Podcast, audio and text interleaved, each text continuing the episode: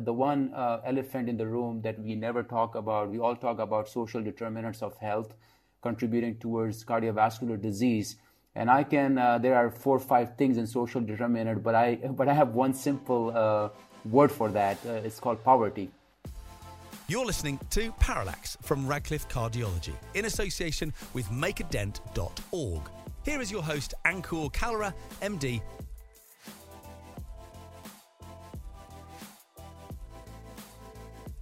Hello, everyone. Welcome to another episode of Parallax. This is episode 76.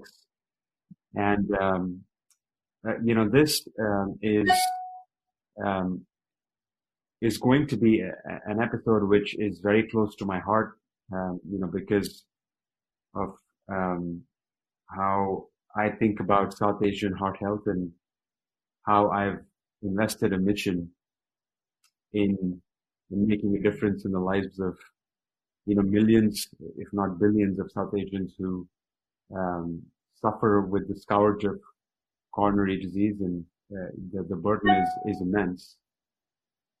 And I could not be happier to have this guest on the show, who actually is walking the talk. He's not only talking the talk, but he's walking the talk. And we were just talking off the line before we started recording, and I'm sure we're going to delve more into this. So my guest on today's show is Dr. Sohail Khan. He's an interventional cardiologist and an endovascular interventionalist who was born and bred in Pakistan before he actually moved to the U.S. for further training after finishing his medical school from Aga Khan University, which I'm sure the audience is well aware is one of the premier medical institutions in Pakistan, but has campuses worldwide. And then,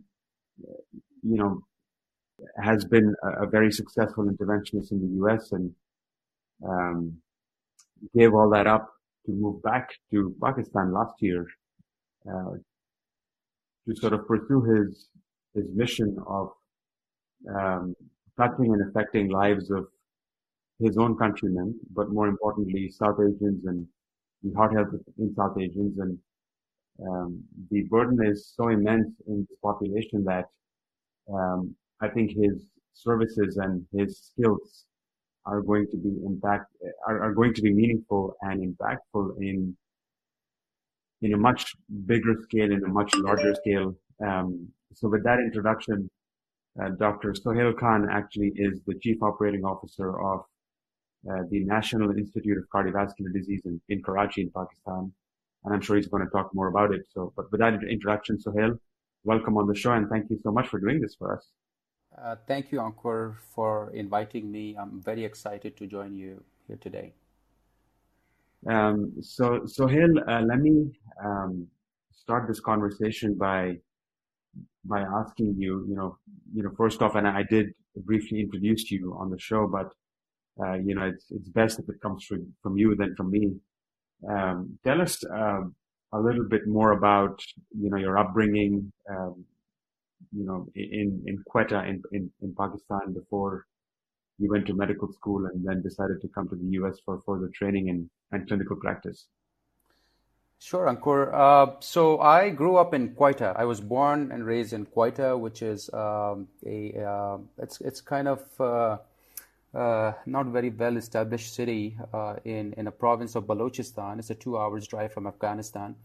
It's a mountainous region. Grew up there, and then for my middle high school, went to military school for 5 years, and then, as you said, to the Aga Khan University. Graduated in 2003. And then went on to do training in the U.S., my medicine, cardiology, interventional, then trained further in endovascular intervention, different institutes. I was a high-volume operator in endovascular intervention till 2021 when I moved back to Pakistan. And also used to run one of the largest endovascular meeting in the Mountain West region in Salt Lake City. Did that for a couple of years. I was the chairman of that meeting. And then in 2018, I decided to do master's in healthcare management from Harvard University. Always wanted to get into the business side of medicine, and always had this goal of building a hospital in Quetta, which is my hometown, very underserved when it comes to healthcare facilities. Most of the patients, they end up driving 600 miles to Karachi to get a better care. So that was always my goal, to give back and establish that hospital. And for that reason, moved back a year ago in 2021. While I'm working on that hospital, which should be operational in next 6 months in Quetta, about 250-bed hospital, I decided to, avoid a private practice, cardiology in Pakistan, where, of course, you'll make good money. But I decided to join a public hospital, which is NICVD, which I think is the busiest cardiac network in the world. Most of the care is free for patients, for poor patients. So that's when I decided to join this facility to help the poor population. And then recently, a couple of weeks ago, I was also appointed as a chief operating officer for this institute. So this is where I am. I'm the chief operating officer of this institute, which has its own challenges that we'll talk about later. But at the same time, I have this family project that I'm doing in Quetta, which is my hometown. So as you can see, I'm wearing so many hats. So yeah, that's that. Yeah, no, it's incredible background, very interesting, congratulations for making, as I call it, the bridge back to the East from the West. It's a hard decision for many of us. I've sort of been in this boat for, I would say, over the past couple of years, deciding whether to stay back on or move back to the East to sort of be of impact and be of service to, our own people there. So congratulations for making that decision. Do you want to go over that decision with us, with the audience? I'm sure there will be a lot who will actually resonate with what you have to share and say. Ankur, as you said, it is one of the most difficult decisions I've ever made. I have 3 kids. They're all American. They're born there. I've been in the U.S. for since 2003, 2004, so many years. And I can tell you, I'm totally Americanized. I just love America. I am who I am because of that country, and used to love my practice and everything. But there came a point in life that you check all the boxes. Now you're a cardiologist. You're making good money. You have a reputation. But then you get into this rat race of RVU chasing, especially the way the healthcare is going, and in the U.S., especially the commercial side of things, the insurance side of things, the corporate side of things, the physician losing that autonomy and that satisfaction, and that's what I was lacking in my life, and that meaning in my life. You want to be somewhere where you can make an impact. And as a cardiologist, U.S. has achieved a lot in the sense of the quality care. I mean, there's still a lot of things to improve. But being as a physician, what other impact you can make? You can make that impact more in a country like India, Pakistan, where cardiovascular this is so abundant here. So that was one factor for my own, I was going through that self-realization process, finding that meaning in life. Always wanted to build this hospital in Quetta, but again, moving from U.S. to doing that is challenging. But the thing is, there are certain things that happens in your life. I mean, the biggest teacher in your life is your life experiences,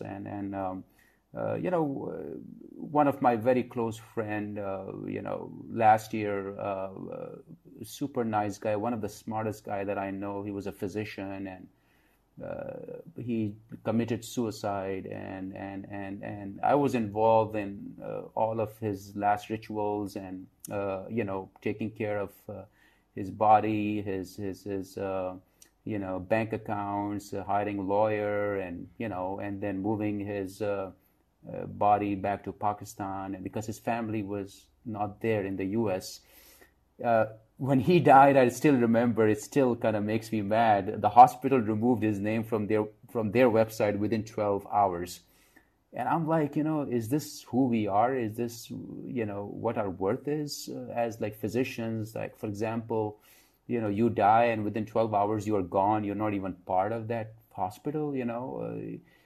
It's kind of kept me thinking about overall about life. I mean, what is the meaning of life? What if Sohail Khan dies today? I mean, in 2-3 days, people will forget about me and the life will move on.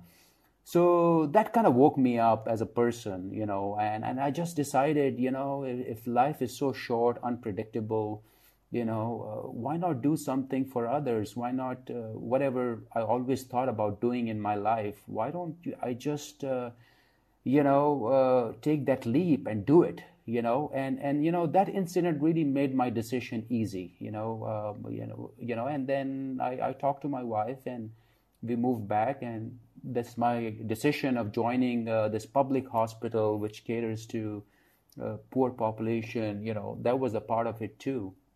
But then also building this hospital in Quetta, because again, my goal is not just to build another hospital and business. I want to change the healthcare paradigm. So when you know your mission, your goal, your North Star, you know, that make life, you know, worthwhile. That brings that meaning in your life. Again, this is a long answer, but I'm just giving you the whole background. You know, going back to your point, moving is back is not easy, but you have to have a very good reason and mission and goal. I mean, that makes it bearable, I think. Oh, yes. No, I mean, and thank you for the long-winded answer. You know, I think the reason for me to ask this question was precisely for you to delve into the deeper aspects of why certain decisions are so important and come from an internal compass. You know, you mentioned North Star, and I think each one of us has its own North Star. And the internal compass needs to be in balance. You know, if internally you feel out of balance because of you know, could be anything that is so central to your existential being, then, you know, I think it is your obligation and responsibility to listen to that internal compass. And I think, you know, each one of us has, as you mentioned, life experience and life-changing events and life-altering occurrences, which I do think really shake us and really challenge that internal compass. And once you reach that point, I think it's important to be with yourself, important to go out in the nature, important to ask yourself the hard questions like you did. And then once you have answered those questions for yourself, more importantly than anyone else, you know, I mean, just completely tuning out the external noise and listening deeply to your inner voice is what will guide you. So, you know, I congratulate you for going through that exercise and making that vital decision. I'm sure wherever you are going to impact lives. And, you know, like I said in the introduction, I could not have chosen a better topography or a better geographic location for being the most impactful by utilizing your skills and your knowledge and all the training, all the exceptional training and experiences that you've garnered in the West to then impact people in the East who both, you know, you and I know, I mean, the burden of atherosclerotic vascular disease. I mean, I sort of have this conversation with colleagues in the West that, you know, in terms of the footprint on the globe, you know, South Asians, I think comprise 20%, but they harbor 30% of the atherosclerotic vascular disease burden globally. So I think in terms of the impact you will make by working for institutions like the NICVD and also your own institution in Quetta, I think is enormous. So congratulations for that.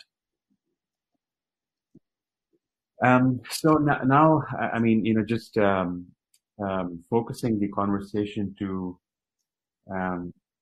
NICVD and some of the work that the organization is doing.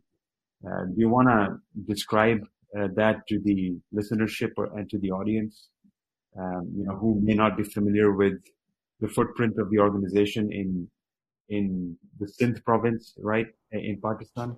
Yes, Sindh province. So, yeah, we have four provinces or state in Pakistan. So Sindh is one of them. It's one of the oldest civilizations in the world, going all the way for 5,000. So, yes, so this NICVD, it was a standalone hospital which was built in 1960s. It's a government-run hospital, publicly subsidized through taxpayer money. Then it underwent transformational change back in 2016, where from one center, the government decided to open smaller satellite hospitals throughout the province of Sindh. So now we have one main hospital in Karachi, which is the NICVD, and then 9 satellite centers in different smaller cities throughout the state of Sindh. And it is a tertiary cardiac hospital. So, I mean, we have emergency room, we have critical care, we do dialysis. So anything pertaining to cardiology and its complication, we take care of that. And it's a very high volume center. And that is something that I don't want to, you know, we should not take pride in it, because that means there's something wrong here. There's a tons of heart disease. And to be very honest, I came here as an interventional cardiologist last year in August, and now have become more of like preventive cardiologist. There's so much disease in the U.S. in any busy center, for example. I remember if you get 2-3 STEMIs a day, it's a very busy day. Here we get on average about 30 to 35 STEMIs every day. And I'm talking about just NICVD Karachi. I'm not talking about 9 other satellite centers. So this is how big it is. But the best part I like about it is most care is free. I mean, if you come in the middle of the night at 2:00, no one is going to ask you about insurance or whether you have money in your pocket. In Pakistan, there's very limited insurance program. Most of the care is out of pocket. So that's the beauty about working here, is that even if I get some rickshaw driver or some bus driver, you know, we never ask them about money. I mean, if they have heart attack, the primary angioplasty is done. The drug-eluting stent, the Medtronic drug-eluting stent is implanted. And that is what is very satisfying, and that is what is very impactful here. Yes, I mean, in terms of the way you describe it, and, you know, public hospitals in India would work in a very similar fashion. These are federally funded, you know, as you may call it, you know, here in the U.S. And, you know, care, personally, I have not worked at the Veterans Administration medical centers, but, you know, very similarly, you know, care is the only focus. And, you know, like you said, you do not have to worry about, you know, payers and insurance and reimbursements and pre-authorizations. You just go in and you've been trained to be a cardiologist and be of help and service to patients, and that's what you do. And that's very satisfying. And so what you describe is very similar to, you know, public hospitals in India. And, you know, if I may extrapolate that to the NHS, in the UK. And the volume of acute coronary syndromes that you described, I agree. Again, I mean, I think you go to any busy public hospital in India, and I think you'll hear of similar volumes. And that becomes a challenge if you want to then accrue data and sort of look at the outcomes and, you know, whether it's outcomes at 1 year or whether it's longitudinal follow-up. You know, the burden of disease is so much, and clinicians are so busy taking care of patients. And there are the ratio between clinicians and patients is completely off balance, that it becomes very, very hard to actually put the data together and analyze it. What do you have to say about that? And you know, I think having had the experience in the West How do you envision to sort of maybe change that? And I know that you're working with Dr. Virani, who's been a long-time mentor of mine.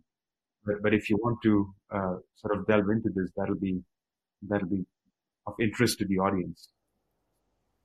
Yeah, sure. I mean, as you said about the volume, yes, the volume is here among all our NICVD and the satellite units or hospitals. We do about 18,000 primary PCIs a year, more than 4,000 to 5,000 open heart surgeries. But the thing is there a quality there? So that's a big question. And I don't think so.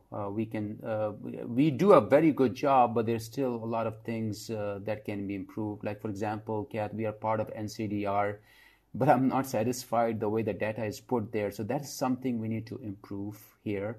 And if you look at our OPD and emergency volumes, about twice, it is 2-to-1 ratio, like, most patients, they present to the emergency room than the OPD. So what that means is that they come to the emergency room only if they're having a heart attack or if it is an emergency, but there's a lack of follow-up.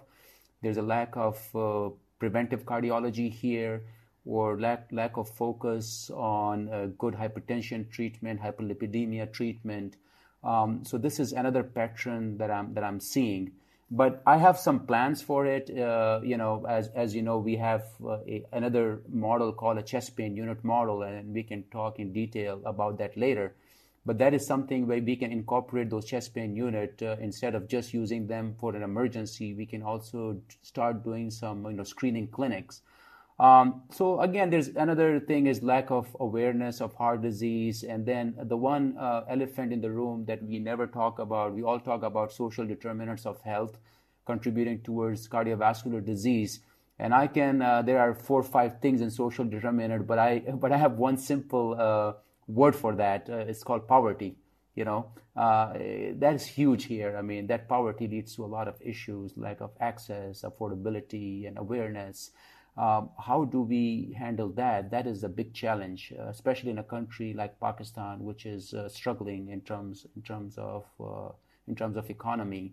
So there are so many layers to it. We are doing a great job, but there's so many things that can be improved.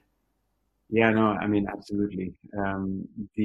Like I said, I think the delta of the impact that you are going to make, just having someone with the kind of exposure that you've had and the kind of experience working in the U.S. that you've had, and knowing how quality is sort of completely inbred in the system, and it's sort of the way you think as you do things.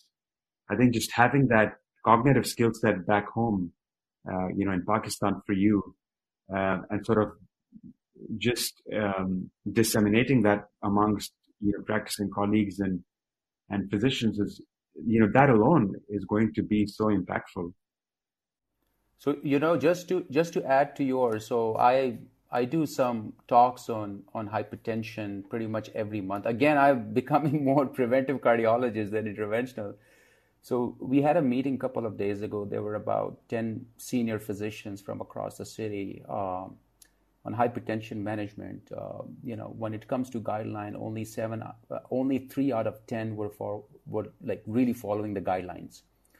So this education is not in countries like Pakistan. Somehow, if being older or having gray hair is associated more with ability than having the real ability. So, convincing someone who is the professor somewhere and he tells you and that this is so-called my experience, this is how I've done in last 30 years. That is another challenge too in countries like Pakistan or India. Forget about patients. How do you convince primary care physician to change their, the way they treat patients? That is another challenge that I'm facing, but I'm working on it. You have to be consistent with your message, with your efforts for awareness. And you just talked about Dr. Salim Virani. Actually, again, small things matter. Like, for example, just being a South Asian, we have a lot of things in common. Our love for food and you know, cricket and whatnot. We the other thing very common among us is we are also one of the risk factor for CAD per ACC guideline, and that's one thing that I noticed when I came back to Pakistan and I saw the sheer volume of heart disease. I mean, what else is going on? And so the one study that I'm doing is on lipoprotein A. I mean, you know, that is something we have never looked at, in this rich cohort that we have in Pakistan. There are like studies in UK and US where they have looked at South Asians. But I'm really excited to do that study here in Pakistan, looking at lipoprotein here, especially in younger people. And, what is the association? What else is going on that is different in the US and UK? So, I mean, there are so many things that I want to find those answers. That is something I'm really, really excited about. Yes, no, I mean, again, Salim Virani is a very important person in my life. And I say that because one of the first papers that we both wrote together for the work we actually did in India for the ACC, and this is the extrapolation of the Pinnacle registry. You mentioned NCDR. So Pinnacle is one of the outpatient NCDR registries, as you know. And this was an extrapolation of Pinnacle to India. So it was the Pinnacle India Quality Improvement Program. And, you know, we still talk about this, but one of the very first papers exploring the intersection of South Asian heart health and the work that ACC was doing in India, and that's how I got involved and came to know about Dr. Virani was when we did this paper together. And, you know, ever since we've been in close contact and communication, and I still look up to him as someone I can just pick up the phone and call whenever I am in search for answers that my soul is asking. So we've that kind of relationship.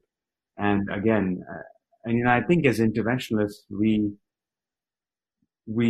should be the torchbearers of prevention, because we just see it so much, you know, prima facie in the lab that, you know, it sort of should be impetus enough for us to be the torchbearers of prevention. And again, I mean, I think the lives that you'll impact by disseminating some of the important knowledge base about prevention is going to be key. And, you know, who better than Salim Virani to talk about Lp(a) and sort of establish a trial to answer that question. Do you want to talk to us about that trial that you're planning on Lp(a) in Pakistan?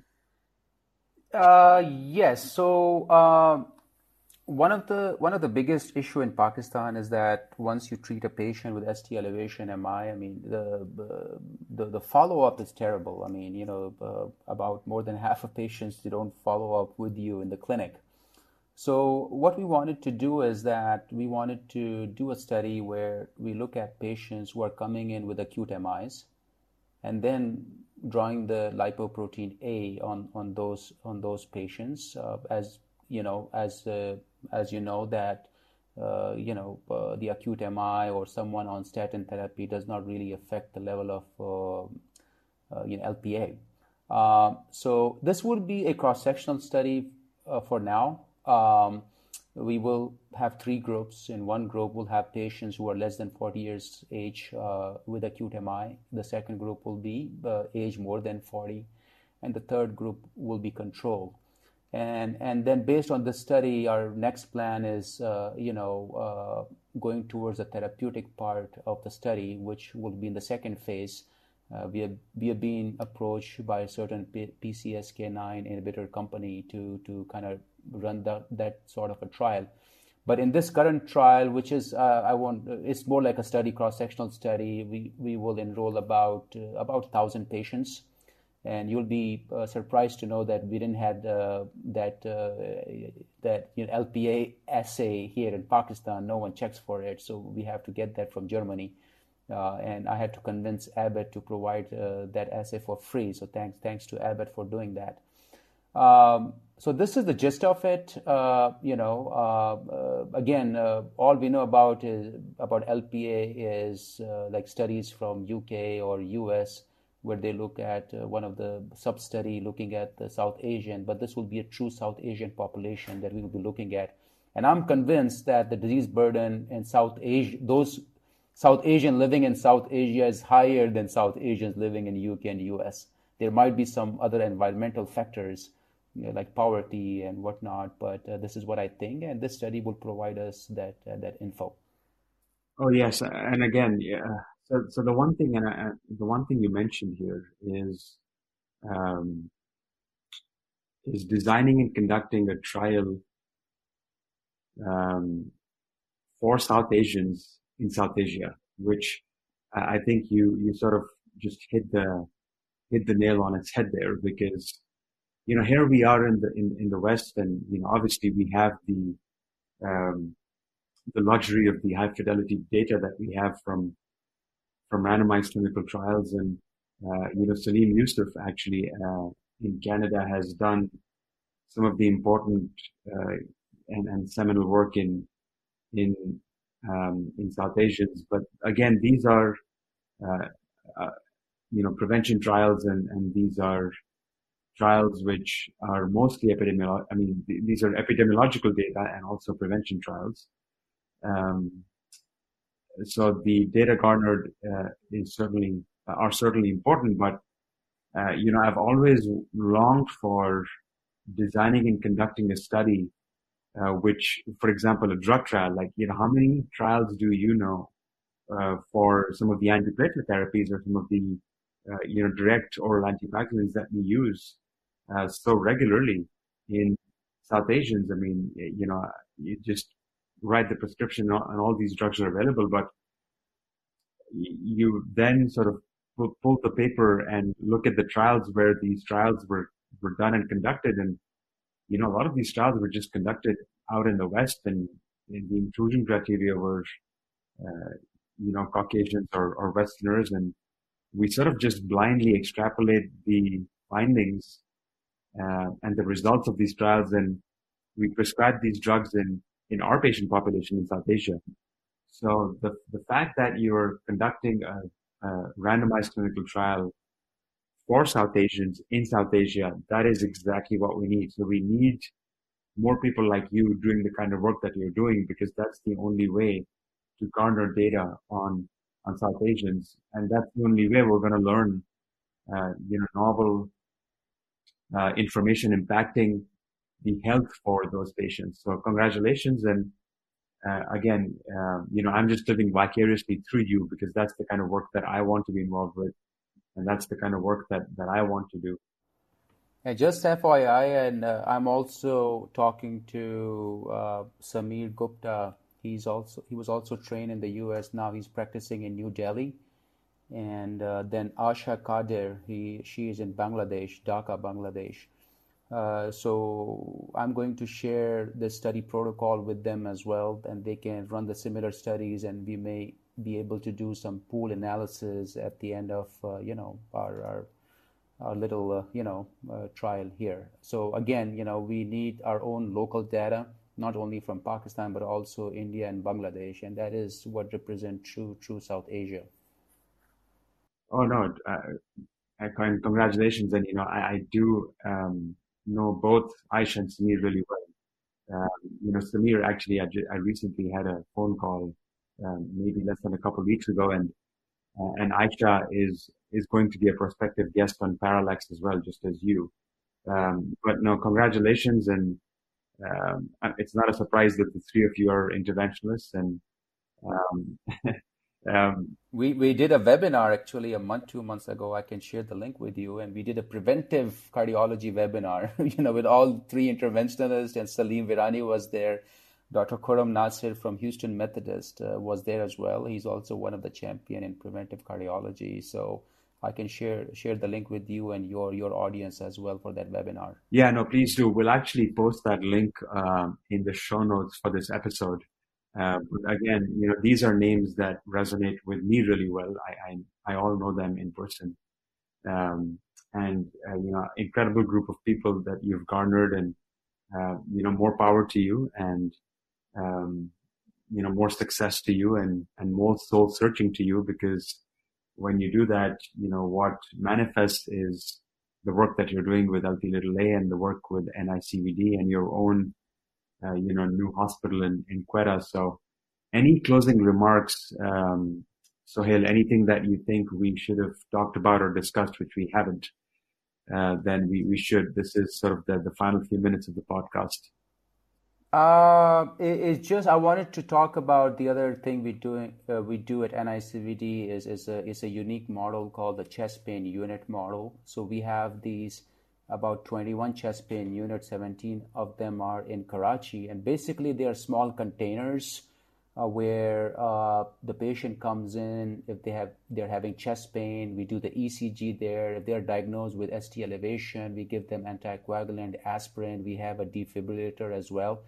If they need to be intubated, we can intubate them, and then they are shipped to primary PCI programs.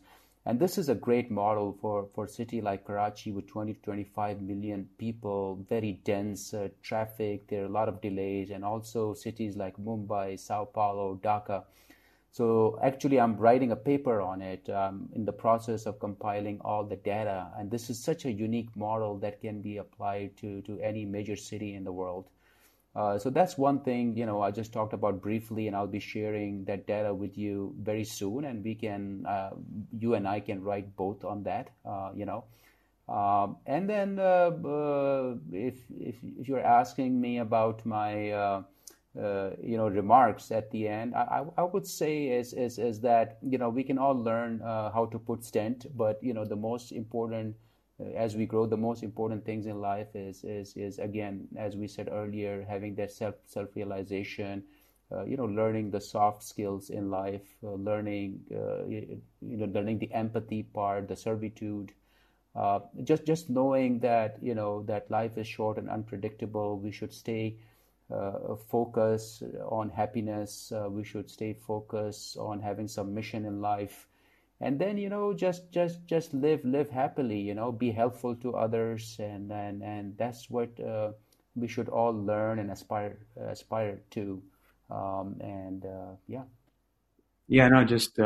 excellent points. And, thank you actually for bringing up the chest pain unit. You shared the very informative and actually awe-inspiring video on Twitter, as well as other social media platforms that you're active on. And, I was just in awe with the innovation with chest pain units, and also where these units are placed in the city, city as busy as Karachi. But, no reason why this model cannot be implemented in busy cities like Mumbai and Delhi. And you mentioned about delays. I mean, you can have the most skilled interventionalist, you can have the most well-equipped cath lab, you can have the transportation available, but if you aren't just able to get to the hospital, then you're losing time. And both you and I know, having worked as interventionists, that time is muscle. And then just imagine how low cost it is. You don't have to build up the structure, right? You don't have to pay the rent. It's just a container, right?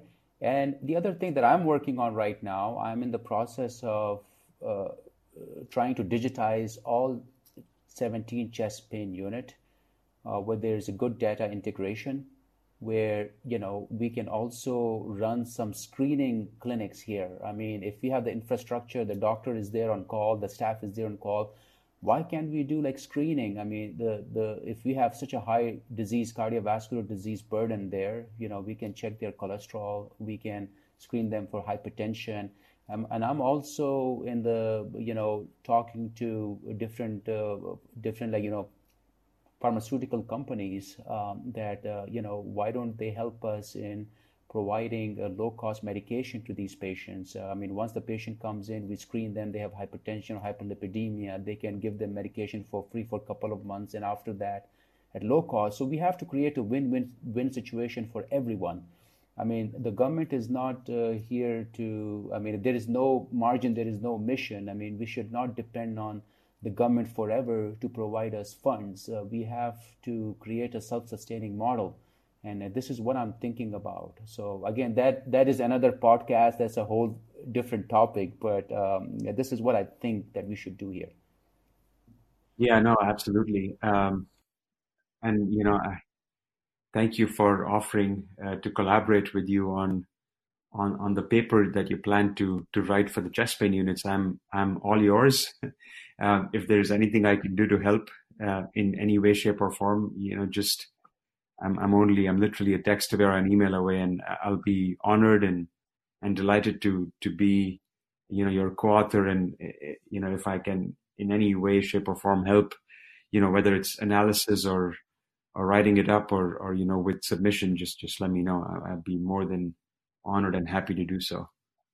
So, Ankur, you asked me about thanks for offering the help to write about this chest pain unit, and then you know, my leaving remark is that you know, as I said earlier, finding the true center in life is very important, and I also shared some very personal things with you, and I should commend you that you are very good at what you do, getting the deep feelings out of other people. And then, you know, about your book Ibadah, so I think you have that spiritual center that I can totally connect to. So again, thanks for what you do as well, and you know, which is you know, meeting people, interviewing people, inspiring people, you know, and this is also I think very impactful, and this is you know, of course, your legacy as well, because these podcasts will stay online forever. So thank you so much for you know, for inviting me, and really looking forward to connecting with you and staying in touch with you. Oh no, likewise. You know, thanks again for the very kind words. You know, the reason I do this is I just feel a deep sense of mission. I feel that the corporate medicine in the U.S. is lacking compassion and has lost its soul. That's what I truly feel. I think we need to, in part, I think the conflict of burnout, you know, that's one of the central reasons why there is, you know, just exponential burnout in the U.S. And I think, I mean, to your point, which was actually